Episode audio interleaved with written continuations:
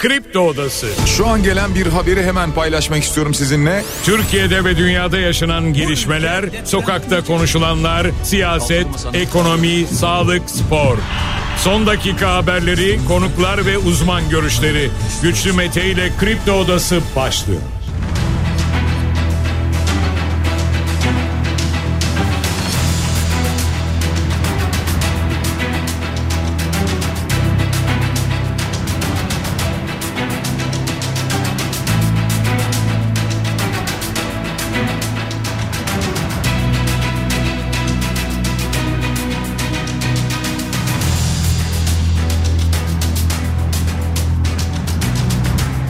altı Aralık Salı sabahından Kafa Radyo'dan, Kripto Odası'ndan tüm Türkiye'ye, yurt dışında bizi dinleyen dinleyicilerimize günaydın. Hepinize sağlıklı ve güzel bir gün dileyerek her sabah olduğu gibi programımıza başlıyoruz. Bugün de Kripto Odası'nda saat ona dek sizlerle birlikte olacağız. Gündemdeki başlıkları değerlendireceğiz. Sizler de görüşlerinizle, fikirlerinizle programa katılabilirsiniz.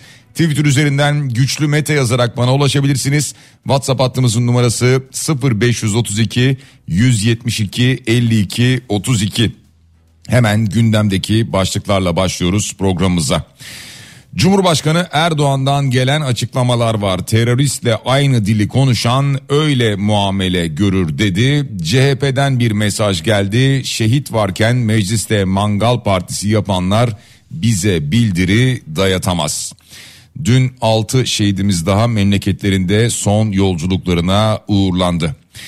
Şehit ailesinden Manisa'da Özgür Özel'e, provokasyona tepki var. Özgür Özel bizim ailenin çocuğudur dediler.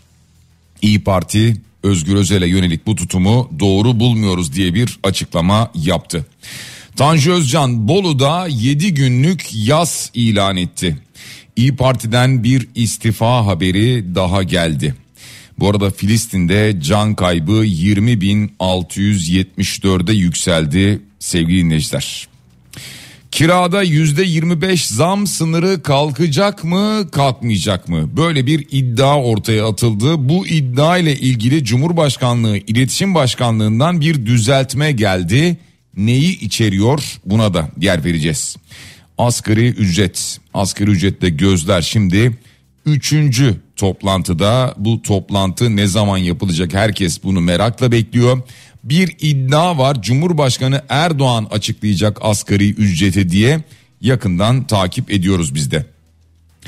Kripto paralara düzenleme ve gelir vergisinin yolda olduğuna dair gelen bir haber var. Bir düzenleme, bir regülasyondan bahsediliyor, evet. Aynı zamanda bir gelir vergisi düzenlemesi de gelir mi, bir yandan bu konuşuluyor. Sabiha Gökçen Havalimanı'nda ikinci pistin açılışı dün gerçekleştirildi. Dün Antalya'da yol kesip evrak soran taksiciler gözaltına alındılar. Yurt dışı telefonlarının, yurt dışından getirilen telefonlar var ya, onların kayıt altına alınmadan kullanım süresi uzatılıyor. Aynı zamanda yurt dışından getirilen araçlarla ilgili de bir süre uzatma var. Bunları da önümüzdeki dakikalarda sizlerle paylaşacağız. Eski bakanlardan Yaşar Okuyan hayatını kaybetti. Allah'tan rahmet diliyoruz. Bu arada deprem haberleri vardı. Yalnız depremler çok büyük şiddette depremler değildi. Ama Kahramanmaraş'ta üç nokta iki, Hatay'da üç büyüklüğünde deprem yaşandı. Kısa süreli endişeye sebep oldu. Geçmiş olsun dileklerimizi iletiyoruz. Galatasaray Fenerbahçe Süper Kupa maçı oynanacak sevgili dinleyiciler. yirmi dokuz Aralık Cuma akşamı. İşte bu maçın hakemi belli oldu. Maçı Abdülkadir Bitigen yönetecek. Hemen bir de finans tablosuna bakalım. Şu anda durum ne? Dolar yirmi dokuz lira otuz kuruş. Euro'yu otuz iki lira otuz bir kuruş olarak görüyoruz. Gram altın bin dokuz yüz kırk iki lira olarak görünüyor. üç bin iki yüz altmış beş lirada çeyrek altın, ama bunlar biliyorsunuz bir liste fiyatı. Mesela bankada şu an dolar yirmi dokuz lira doksan iki kuruş, euro otuz iki lira doksan dokuz kuruş, neredeyse otuz üç lira. Altının gramı bin dokuz yüz seksen lira. Önümüzdeki dakikalarda biraz daha piyasalar açılınca bu aşağı doğru gelecektir. Borsa İstanbul dünü de kayıpla kapattı. Hani bu yedi bin beş yüz küsur puanda acaba sekiz bine yaklaşır mı, ne olur falan diyorduk ya. yedi bine yaklaştı. yedi bin iki yüz altmış dört puanla kapattı. Aşağı yukarı yüzde dörtlük bir düşüş vardı dün BIST yüz endeksinde. Bitcoin'de kırk iki bin altı yüz altmış beş dolar karşılığını görüyoruz. Aşağı yukarı yüzde bir civarında bir düşüş var Bitcoin'de de. Kısaca başlıklarımız böyle, biliyorsunuz sadece bu kadar değil, daha paylaşacağımız birçok haber var program içerisinde ama bir yandan bunları da detaylandıracağız. Türkiye tabii doğal olarak şehitlerini konuşuyor birkaç gündür. Daha fazla şehit haberi gelsin istemiyoruz. Keşke on iki şehidimiz de olmasaydı, keşke bir şehit haberi bile vermiyor olsaydık. Cumhurbaşkanı Erdoğan'ın vermiş olduğu mesajlar var. C H P'yi de eleştiriyor üstü kapalı olarak. Siyasi rekabetin yeri gelince birleşmeye engel teşkil etmediğini gördük. Bölücü örgütün siyasi uzantısı gibi davrananları da ciddiye almıyoruz. Teröristle aynı dili konuşan terörist gibi muamele görmekten kaçamaz diye bir açıklama yaptı. Terörle yürüyenlere meydanı asla bırakmayız dedi. Aynı zamanda Cumhurbaşkanı Erdoğan yapmış olduğu açıklamalarda. Yani Erdoğan'ın bir yandan tepkisi vardı, teröre tepkisi vardı, bir yandan da C H P'ye tepkisi vardı. Atatürk'ün partisiyiz diyen C H P utanmadan sıkılmadan bölücü örgütün uzantılarının yanında konumlanıyor dedi. İçine düştükleri sefalet karşısına çıkıp milletten özür dilemek yerine bir de sağa sola saldırarak suçlarını bastırmaya çalışıyor. Bunun adı yüzsüzlüktür, utanmazlıktır, gaflet çukurunda debelenmektir diye devam etti. Terörü adıyla ve sanıyla kınayama, kınayamayanın adı hassasiyet değil korkaklıktır. Teröristle aynı dili konuşan terörist gibi muamele görmekten kaçamaz diye konuştu. Erdoğan'ın böyle bir tepkisi vardı. Aynı zamanda Özgür Özel'le ilgili de bir tepkisi vardı. Biraz sonra ona da değineceğiz, ondan da bahsedeceğiz. Ama şunu da hatırlatalım. Tabii C H P'den bir açıklama geldi. C H P'nin sözcüsü Deniz Yücel. Bir grup troll, havuz medyası bizi linç edecek diye gerçekleri söylemekten vazgeçmeyeceğiz. Ankara'da şehit cenazesi varken mecliste mangal partisi yapanlar bize bildiri dayatamaz dedi. E, kaldı ki bu bildiride terörü ve teröristi lanetlediğini de söylüyordu C H P ve aynı zamanda yas isteği de vardı, onu da hatırlatalım bir yandan. Bu konu üzerinden siyaset yapılıyor. Yani şehitlerimiz üzerinden bir yandan siyaset yapılıyor. Siyasetle bir dizayn edilmeye çalışılıyor ülke. Tabii ki şehitler üzerinden maalesef. Seçim var önümüzde. Yerel seçim yaklaşıyor. Yerel seçime doğru muhtemelen herhalde anladığımız kadarıyla milliyetçilik konusu yine her dönem olduğu gibi yoğun bir şekilde gündeme gelecek gibi görünüyor. Genel seçimden önce biliyorsunuz terör konusu çok sıklıkla gündeme getirilmişti. Irak ve Suriye'nin kuzeyine hava harekatı gerçekleştirildi. Milli Savunma Bakanlığı yirmi altı teröristin etkisiz hale getirildiğini duyurdu. Dünden gelen bir başka haberde bu oldu aynı zamanda. Şimdi Cumhurbaşkanı Erdoğan'ın Özgür Özel'le ilgili mesajları vardı. Bir tanesi Manisa'da gitmiş, orada gövde gösterisi yapacak. Artık bu millet kimin kim olduğunu gayet iyi biliyor diye bir açıklama yaptı. Orada bir provokasyon vardı ya, yani Özgür Özel cenazedeyken işte Özgür dışarı diye bağıranlar. Daha sonra neredeyse ee, işte üzerine doğru yürüyüp artık bilmiyoruz daha sonrasında şiddet mi içerirdi bu durum. Ee, ama e, zar zor oradan polis korumalarıyla beraber, valinin aracıyla beraber Özgür Özel'in uzaklaştırılabildiğini gördük. Böyle bir olay yaşandı biliyorsunuz. Dün de programda konuştuk. Yani e, insanlar birilerini bir şeyleri protesto edebilirler demokratik yollardan. Bunda bir sakınca, problem yok. Ama problem olduğu anları da biliyoruz Türkiye'de. Yani parantez içinde bunu söyleyelim. İnsanlar sokaklara çıkıp demokratik hak da kullanamıyorlar. Ayrı konu da. E, neyse demokratik yoldan insanlar birilerini tabii ki protesto edebilirler. Ama bunun yeri... Yani bizim gelenek göreneklerimize göre cenaze olmamalı. E, tabutun başında olmamalı. Bir şehit cenazesinden bahsediyoruz. Orası olmamalı. Acı, acılı bir aile var. Aile onu mu düşünecek o sırada? Kim çelenk gönderdi göndermedi. Onun çelengini yere attılar. Öbürünü bilmem ne yaptılar. E, o sırada e, birileri birilerine bağırmaya başladı. Ailenin acısı var orada. Neyse, netice itibariyle e, Cumhurbaşkanı'nın Manisa'da gövde gösterisi yapmaya gittiğini e, söylüyor. Özgür Özel'le ilgili böyle bir açıklaması vardı. Bunun üzerine e, Özgür Özel'den bir açıklama geldi. Bu kadar kalpsizlik olur mu? Şehit cenazesine gidiyoruz ve bunu gövde gösterisi diyor. Gövde gösterisi dediğin bir elini şehidin tabutunun eline koyup bir eline mikrofon alıp siyasi söylemlerde bulunmaktır diye bir açıklama yaptı Özgür Özel'in böyle bir tepkisi oldu. Bu arada bugün hepsi isim isim tespit ediliyor dedi. Manisa'da olanların parti aidiyeti açıkça ortada diyor. Yani AK Parti ile bir bağlantıları olduğunu ifade ediyor Özgür Özel. Manisa'da e, bunu yapanların tek tek kimliklerinin tespit edildiğini de söylüyor. Aynı zamanda şunu da söylüyor. Yani biz de bu tip durumlarda kendi partilerimizi o zaman bir yerlere götürüp benzerlerini yaptırabiliriz diyor. Yani yaptırıyor muyuz, yaptırmıyoruz mesajını veriyor. Evet, e, şimdi bu tartışma daha ne kadar devam eder bilmiyorum ama netice itibariyle e, dediğim gibi yani şehit cenazesi üzerinden e, böyle bir tartışmanın olmaması gerekiyor.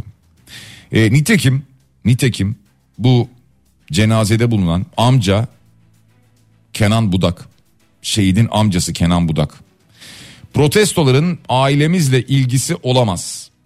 Özgür Bey bizim ailenin de çocuğudur, Manisa'nın da çocuğudur. Kim yaptıysa lanetliyoruz diyor. Yani e, şehidin yakını söylüyor, amcası söylüyor bunu.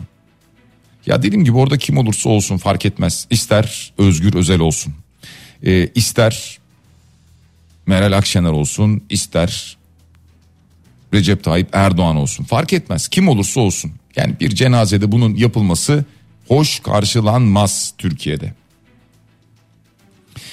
Devam ediyoruz sevgili dinleyiciler.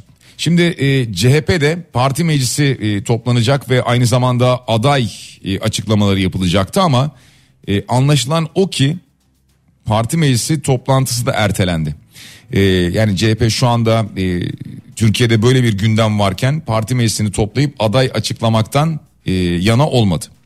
Tercihini bu yönde kullanmadı. Dedi ki biraz daha bekleriz. E, muhtemelen belki bir iki gün daha beklenecektir. Ondan sonra e, aday açıklamaları yapılacaktır yine e, C H P tarafından. E, bildiğimiz kadarıyla Özgür Özel işte üç gün böyle bir e, kendi içinizde belediyelerde yaz ilanı olsun demişti. O yüzden belki de o süre dolunca yani bugün yarın bir toplantı yapılacaktır. E, bu arada Özgür Özel'e yönelik bu tutumu doğru bulmadığını söyledi. İYİ Parti'den Kürşat Zorlu'dan böyle bir açıklama geldi. Sayın Özel'e yönelik Manisa'daki bazı vatandaşlardan gelen tutumu doğru bulmuyoruz diye bir açıklaması oldu Kürşat Zorlu'nun. E, bu arada bir e, üç günlük yaz söz konusuydu C H P'li belediyeler tarafından ki onun şimdi Tanju Özcan tarafından Bolu sınırları içerisinde yedi gün olduğunu anladık. Yani yedi günlük yaz ilan ettiğini duyurmuş. Yedi günlük yaz ilan ediyorum diyor. Ee, tabii bu yaz kararı kapsamında belediyenin yetki alanı içinde yedi gün süreyle canlı müzik başta olmak üzere her türlü eğlence faaliyeti yasaklanmış. Ayrıca Bolu Belediyesi'nin yılbaşı gecesi düzenleyeceği Emircan İrek konseri de iptal edilmiş. Uymayanlar için cezai işlem uygulanacaktır diyor. Aynı zamanda böyle bir açıklama geliyor Bolu Belediyesi'nden Tanju Özcan'dan. Tabii bu e, yaz kararlarını e, aslında herkes ayrı ayrı uygula, uygulamasa da e, genel olarak burada bir e, devlet tavrı olsa, gelen hükümetlerle falan değişmeyen bir devlet tavrı olsa yani. E, o hükümet geldi, bu gitti, e, şu değişti, bu geldi falan böyle değişmeyecek. Ama tabii Türkiye'de e, bunun imkanı yok. Bunu söylerken ben de inanmadım. E, o yüzden bundan vazgeçiyorum ama e, yani biz zaman zaman e, kendi ülkemiz dışında ki hayat kayıplarıyla, can kayıplarıyla yas ilan eden bir ülkeyiz ki kendi ülkemizde bugüne kadar çok can verdik, çok şehit verdik. Ee, yani bilemiyorum. Ee, zaman zaman bakıyorsunuz basında, e, gazetelerde ilk sayfada yer bile almıyor şehit haberleri. Ee, ancak orada biraz böyle inanılmaz ama sayıya bakılıyor. Ya mesela bir şehit haberi olunca ilk sayfada yer almıyor da. Ee, işte bilmiyorum o kaçsa artık üç mü beş mi sekiz mi on mu sayıdan bahsediliyor, ee, daha sonra haber oluyor, daha sonra dikkat çekiyor, ee, ama bir can bir can yani e, sayı olarak ifade ediliyor, bir şehit, üç şehit, altı şehit, on iki şehit ama her biri birer can, bunu unutmamak lazım, bunu defalarca söyledik ve şehitler üzerinden de siyaset yapmamak lazım. Varsa bir mesajınız, yani siyasetle ilgili değil, şehitlikle ilgili, hayatını kaybedenlerle ilgili, gençlerle ilgili varsa bir mesajınız verirsiniz. Yoksa hiç ortalığı karıştıracak, gerecek şeylere gerek yok. Ama Türkiye'de bu tip şeyler hep alışkanlık halidir. Yani bugüne kadar hep oldu, bundan sonra da olacaktır. Prim de yapar. Ya biliyoruz çünkü gördük. Çok yakın zamanda da gördük zaten.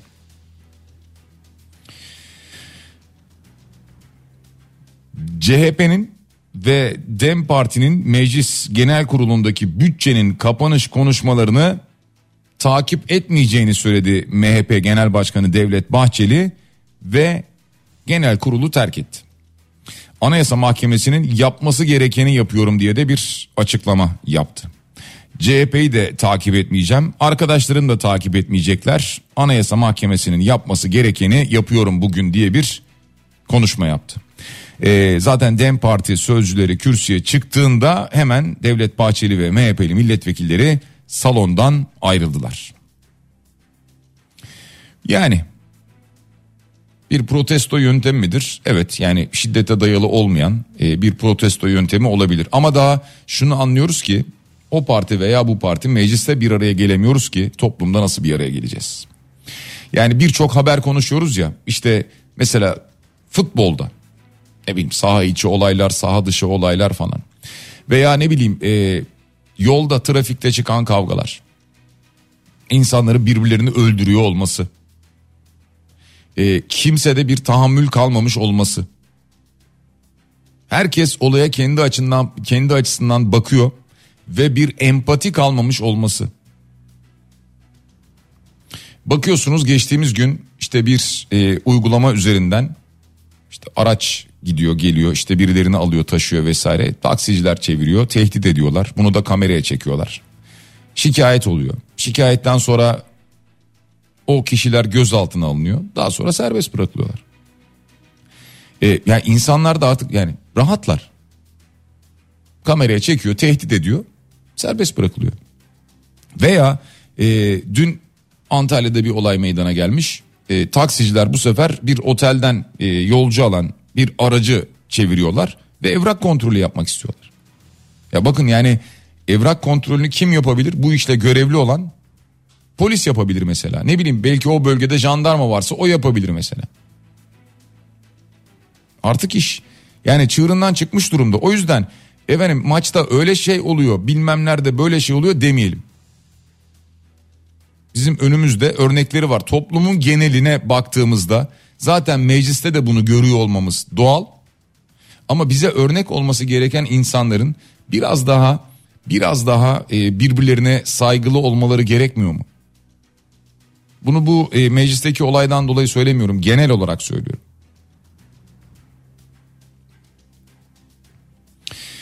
Can Atalay biliyorsunuz cezaevinde. Ailesiyle telefonda bir görüşme gerçekleştirdi. Ee, bu görüşme kayda alınmıştı. Bütçe görüşmelerine de değiniyor Can Atalay. Milletvekili seçildi ama cezaevinde olduğu için yemin edemedi. Yani milletvekili de olamadı bir yandan, öyle söyleyelim. Türkiye'nin tek gündemi yoksulluğun istismarıdır diyor. O genel bütçede deprem bölgesi yok, Hatay yok diyor. Tek gündem yatağa aç giren çocuklardır diyor. Ya yani uzun uzun konuşuyor, anlatıyor zaten de.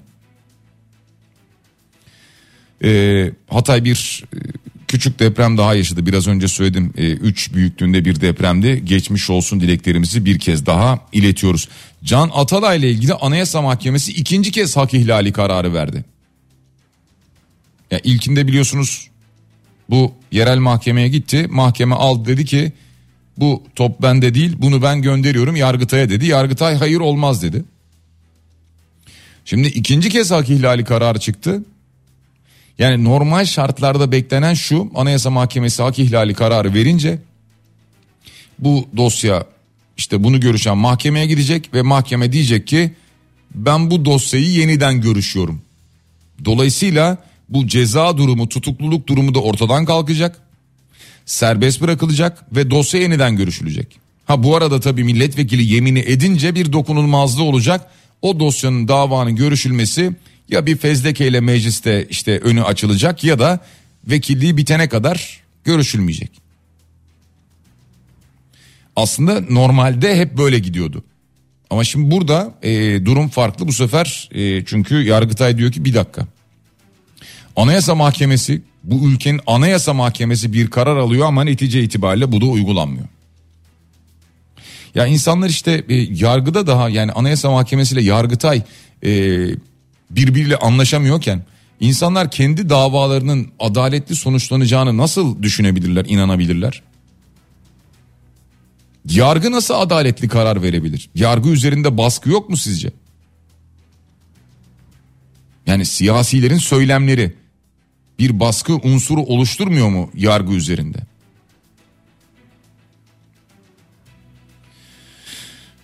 Devam ediyoruz sevgili dinleyiciler. Ha, bu arada e, dinleyicimiz bir mesaj yazmış. Diyor ki milli yaz sadece eğlence sektörünü durdurmaktan öteye geçemiyor ki. Milli bilinç, sorunlara karşı milli protesto gerekiyor. Milli bir öfke zamanı demiş, göndermiş böyle bir mesaj. E, tabii yani Türkiye'de de yaz deyince hemen akla eğlence sektörü geliyor. Yani aman canlı müzik olmasın mesela. Hemen akla gelen ilk şey bu. Veya tiyatro oyunu oynanmasın. Ya hemen akla gelen şeyler bunlar. Ee, oysa bir yaz bilinci oluşmalı. Bu gerçekten dinleyicimizin söylediği gibi farklı bir konu. Yani yaz deyince sadece müzik hayatı dursun demek değil. Sadece sanat dursun demek değil herhalde, öyle değil mi?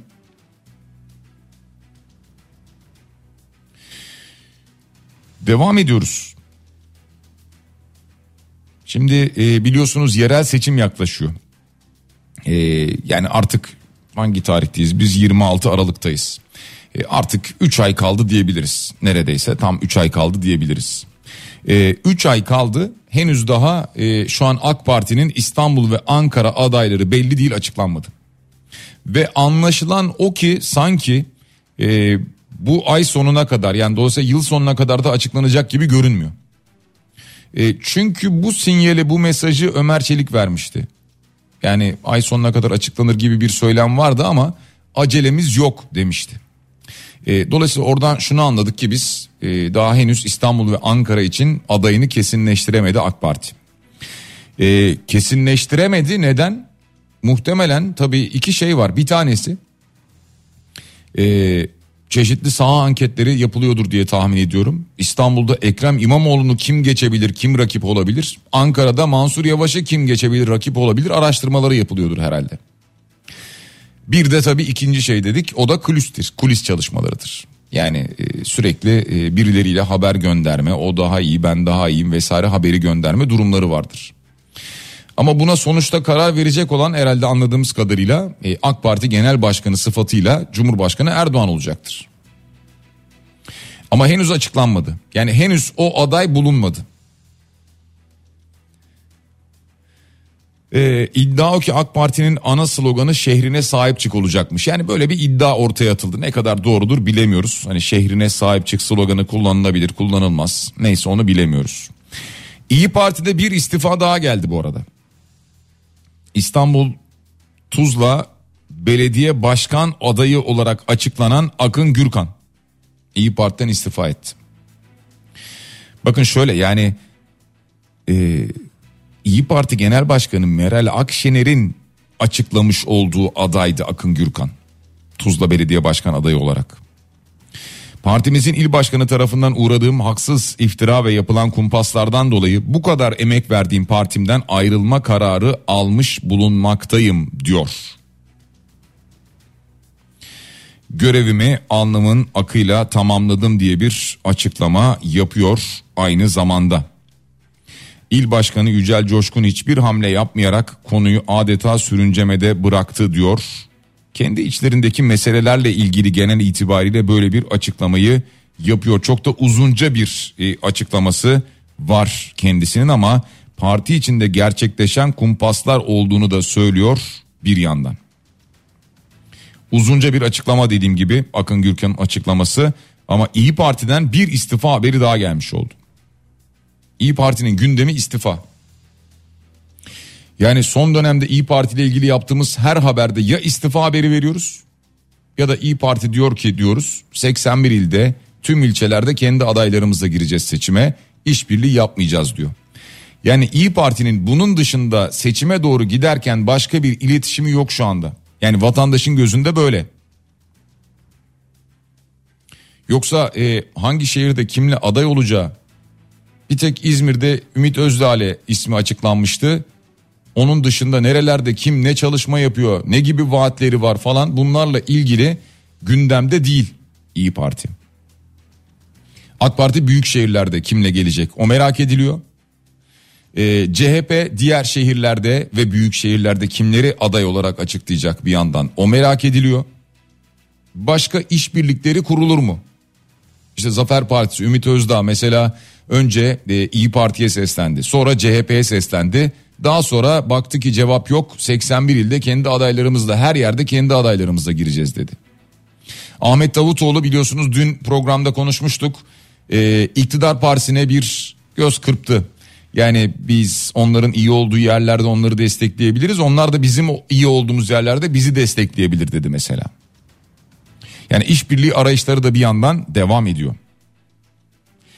Kirada yüzde yirmi beş zam sınırı kalkacak mı? Bir diğer soru bu. Bu konu nereden gündeme geldi?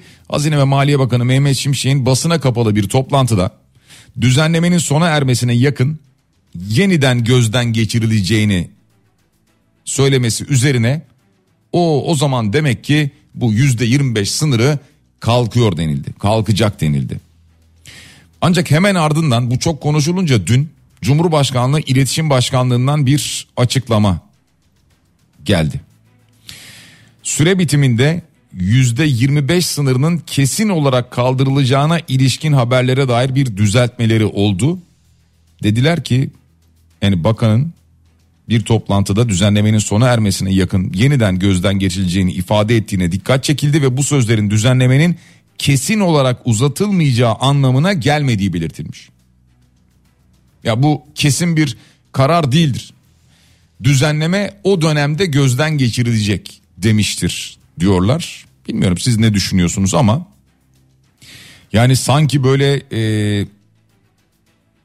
o dönemden sonra kalkacak gibi görünüyor bana da. Bana da öyle geliyor. Yani kesin demiyoruz tabii ki, kesin diyemeyiz ama e, iki bin yirmi dört Temmuz ayına kadar uzatıldı biliyorsunuz bu süre. Her ne kadar bu süre uzatılmış olsa da, her ne kadar yüzde yirmi beş zam sınırı getirilmiş olsa da zaten piyasa kendi yolunu buluyor. Yani eğer bir problem olacaksa ev sahibiyle kiracı arasında bu yüzde yirmi beşte takılıyor kalıyor. Anlaşıyorlar, anlaşamıyorlar, her neyse, belki mahkemelik oluyorlar, davalık oluyorlar, arabulucuya gidiyorlar. Bütün bunlar yaşanıyor. Ama bunun dışında eğer ev sahibi ve kiracı karşılıklı olarak zaten anlaşıyorsa, yani diyorsa ki ev sahibi, ya benim evimin değeri artık bu değil. E biliyorsun çevredeki evlerin fiyatları değişti. yüzde yirmi beşle bu iş kurtarmaz. İşte yüzde elli, yüzde altmış, yüzde yetmiş yapalım. Kiracı da bunun bilincinde ve farkındaysa ve tabii ki imkanı varsa ve daha iyi bir yere geçemeyeceğini biliyorsa, o da diyor ki tamam, hani yüzde yetmiş istedin ama yüzde elli yapalım. Neyse yüzde altmış anlaşalım. Böyle yapılıyor zaten. Yani zaten ev kiralarının uçtuğunun farkında değil miyiz? İşte şimdi deniyor ki ev fiyatları düştü. Yani satın alma fiyatları, satılık ev fiyatları düştü deniyor. Nereden nereye düştü diye baktığımızda şöyle söyleyelim. Yani mesela diyelim ki üç milyonluk ev bir anda on milyon lira oldu ya bir iki sene içerisinde. O on milyon sekize dokuza düştü mesela. Bunun için düştü deniliyor. Ama kiralarda öyle bir düşüş var mı? Özellikle büyük şehirlerden bahsediyorum. Özellikle İstanbul'dan bahsediyorum. Yani kiralarda böyle bir düşüş falan çevremde ben görmedim. İnsanlar boş ev arıyor, bulamıyor. Buldukları evler çok pahalı. Devam edelim. Asgari ücret. Asgari ücrette şimdi herkes üçüncü toplantıyı bekliyor. Üçüncü toplantıda bir karar çıkar mı diye bekleniyor özellikle ama bir iddia ortaya atıldı. İşte ee, Cumhurbaşkanı Erdoğan'ın kabine toplantısından sonra yeni asgari ücreti açıklayacağı yönünde. Ama böyle olur mu bilmiyorum. Yani asgari ücretle ilgili muhtemelen e, sanki komisyondan bir karar çıkar. O kararın üzerine Cumhurbaşkanı Erdoğan da der ki e, hani öyle değil böyle olsun. Ya belki bu olabilir. Zaten netice itibariyle e, kararı kimin vereceğini tahmin edebilirsiniz. DİSK Genel Başkanı Arzu Çerkezoğlu elinizi soframızdaki ekmekten çekin diyor. Beşiktaş Meydanı'nda bir eylem yapıldı. İnsanca yaşanacak ücret ve vergide adalet istiyor. DİSK Genel Başkanı'ndan gelen açıklama bu. Ve meydanlarda, sokaklarda olmaya devam edeceklerini söylüyor DİSK olarak. Yurt dışından getirilen telefonların kullanım süresi değişiyor. yüz yirmi günden yüz seksen güne çıkacak.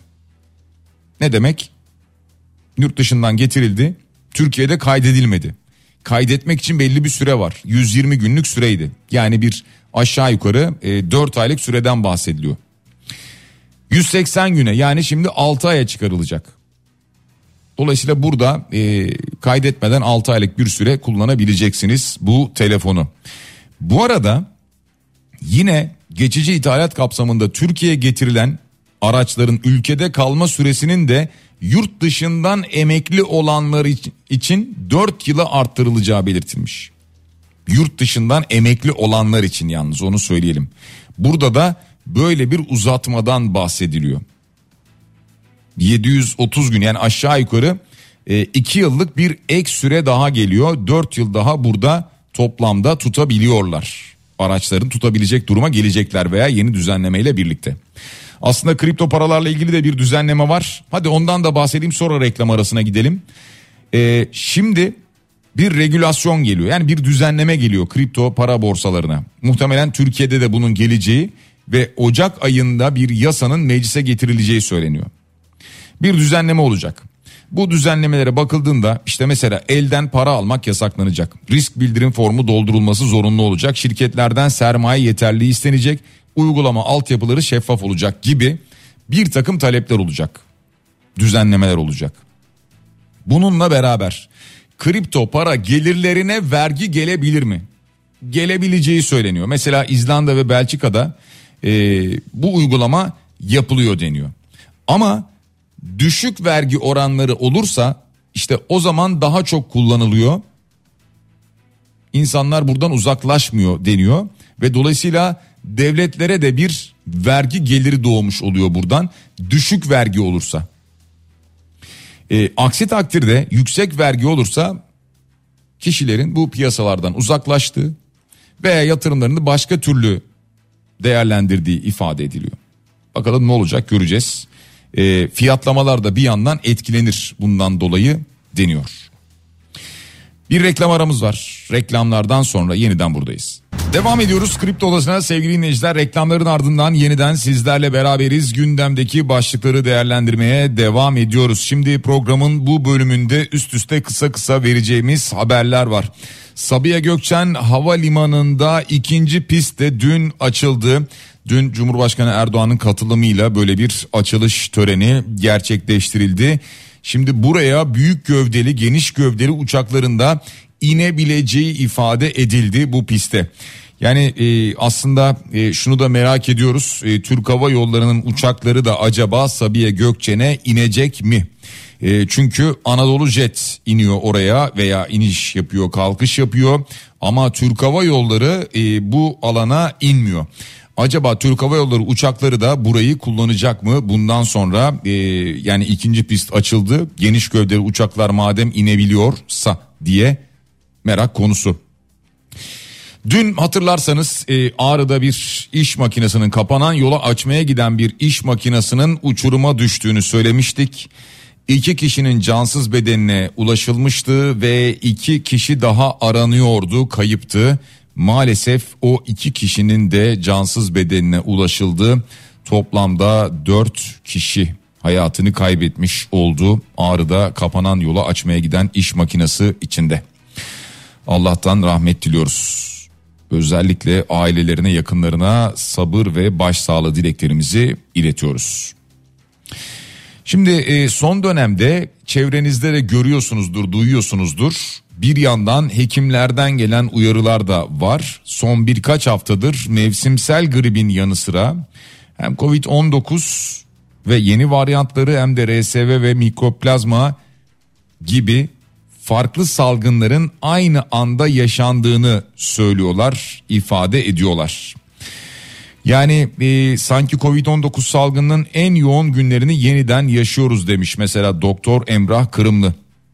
Aile Sağlığı Merkezi'nde her doktorun günde en az yüz hasta gördüğünü söylemiş. Hekimlere göre covid on dokuz, grip ya da başka enfeksiyonları tespit edebilmek, etkili bir tedavi sunabilmek açısından önemliymiş. Testlerin de çok önemli, hayati öneme sahip olduğu ifade ediliyormuş sevgili dinleyiciler. Haftalarca sürebiliyor deniyor. Yoğunluğun daha da artabileceği ifade ediliyor aynı zamanda. E, bu arada Profesör Doktor Elif Dağlı'dan gelen bir açıklama var. Çocuklarla ilgili, çocuk göğüs hastalıkları uzmanı çünkü Elif Hoca. Ondan gelen bir açıklama var. Diyor ki Aralık başından beri grip, R S V, Covid, beta mikroplarının çocuklarda şiddetli enfeksiyon yaptığını söylüyor. Malum kış, kapalı, havasız ve kalabalık alanlarda daha çok zaman geçiriyoruz. Bu ortamlar solunum yolu enfeksiyonlarının yayılımını kolaylaştırıyor. Şimdi bununla ilgili ne yapılması gerekir, gerekir derseniz işte o zaman da ilaç tedavisi gerekiyor netice itibariyle. Ateşli çocuklarına e, ilaç tedavisi uygulayacaklar ki yani kendi başına değil, insanlar tabii ki hekimden destek alacaklar. Fakat okula göndermeyecekler. Yani bir yandan da öyle olması gerekiyor herhalde, değil mi? Bakalım ne demiş hoca? Okul yöneticileri ateşli çocuğu okula almasın demişler. Yani bizim okul böyle, hepsi ateşli geliyor diyorlar diyor mesela. Bu da ne oluyor? Bu sefer e, bu mikrobun veya virüsün neyse ne, bunun bulaşmasını kolaylaştırıyor. O nedenle buna da dikkat etmek lazım. Özellikle R S V'den bahsediyor ki R S V'nin yeni ruhsat alan bir aşısı var ancak çok kısıtlı sayıda erişkin ve riskli küçük yaş grubundakiler için üretiliyor demiş. Aynı zamanda betanın tanı ve tedavisi de atlanmamalı diye uyarıyor.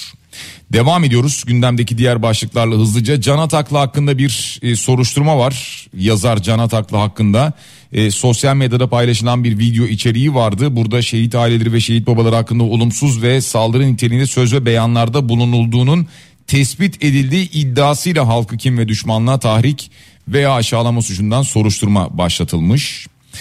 Ee, devam ediyoruz yine. Sivas katliamı davasında verilen zaman aşımından düşme kararının gerekçesi açıklanmış ki e, zaman aşımının otuz yıl olduğu ifade edilmiş. iki Temmuz iki bin yirmi üç itibariyle dolduğu söylenmiş aynı zamanda. Soma'daki maden faciasında yirmi sekiz kamu görevlisi için de dava açılmış. on üç Mayıs iki bin on dörtte üç yüz bir işçi hayatını kaybetmişti. iki bin on dört üzerinden dokuz sene geçti bakın. dokuz sene geçti. yirmi sekiz kamu görevlisi için şimdi dava açılmış. Çünkü soruşturma izni verilmemişti. Yine devam ediyoruz. Bir diğer konuyla İstanbul'da bir ayda aranan on sekiz bin altı yüz yirmi dört kişi yakalanmış. Bir ayda bakın, bir ayda on sekiz bin altı yüz yirmi dört kişi yakalanmış. Adli birimlere tespit edilmiş sadece İstanbul'da. Bir de e, hava durumuna ilişkin bilgi verelim. Meteorolojiden gelen bilgilere baktığımızda İzmir, Balıkesir, Rize ve Artvin çevresi sağanak yağış bekleniyor. Artvin ve Ardahan'da kar yağışı bekleniyor. Karadeniz'de hava sıcaklıklarının üç ila yedi derece civarında artması bekleniyor genel itibariyle. Yine Marmara'da da e, bir fırtına var ki İstanbul'da bunu hissediyoruz. E, bununla beraber biraz e, lodos esintisi olduğu için hava sıcaklığı on altı dereceler civarında seyrediyor sevgili dinleyiciler. Ve son başlığımız spordan. Galatasaray Fenerbahçe Süper Kupa maçının hakemi belli oldu. Biliyorsunuz bu Süper Kupa maçı ısrar ve inatla Suudi Arabistan'da oynanacak. Bunu da Abdülkadir Bitigen yönetecek. E, bu karşılaşma Cuma akşamı, yirmi dokuz Aralık akşamı saat yirmi kırk beşte başlayacak. Hatırlatalım bunu da. Ve artık geliyoruz programın sonuna. Cumhuriyetimizin yüzüncü yılı içerisindeyiz. Halen daha iki bin yirmi üç yılı içerisindeyiz. Ee, o nedenle veda ederken bugün yine e, marş gibi bir şarkıyla veda edeceğiz. Erol Evgin'in yüz yılda yüz akıyla şarkısıyla veda edeceğiz sizlere. Cenkere Teknik Pazar'a teşekkür ederek hatırlatıyoruz. Biraz sonra Bediye Ceylan Güzelce Güzel Şeyler programında Kafa Radyo'da sizlerle birlikte olacak. Hepinize sağlıklı ve güzel bir gün diliyorum. Şimdilik hoşçakalın.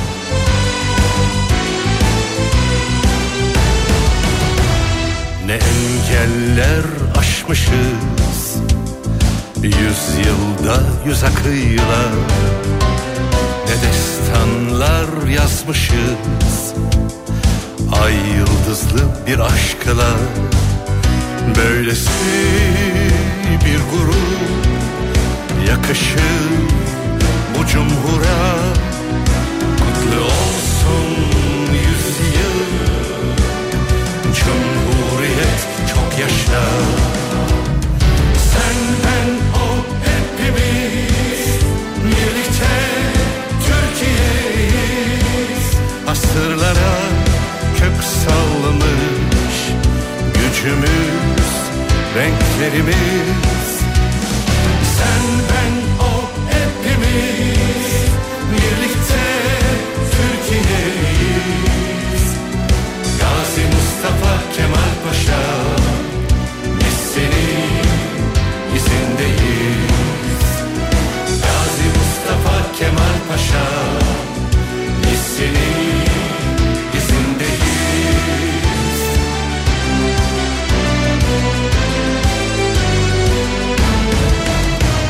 Ne engeller aşmışız,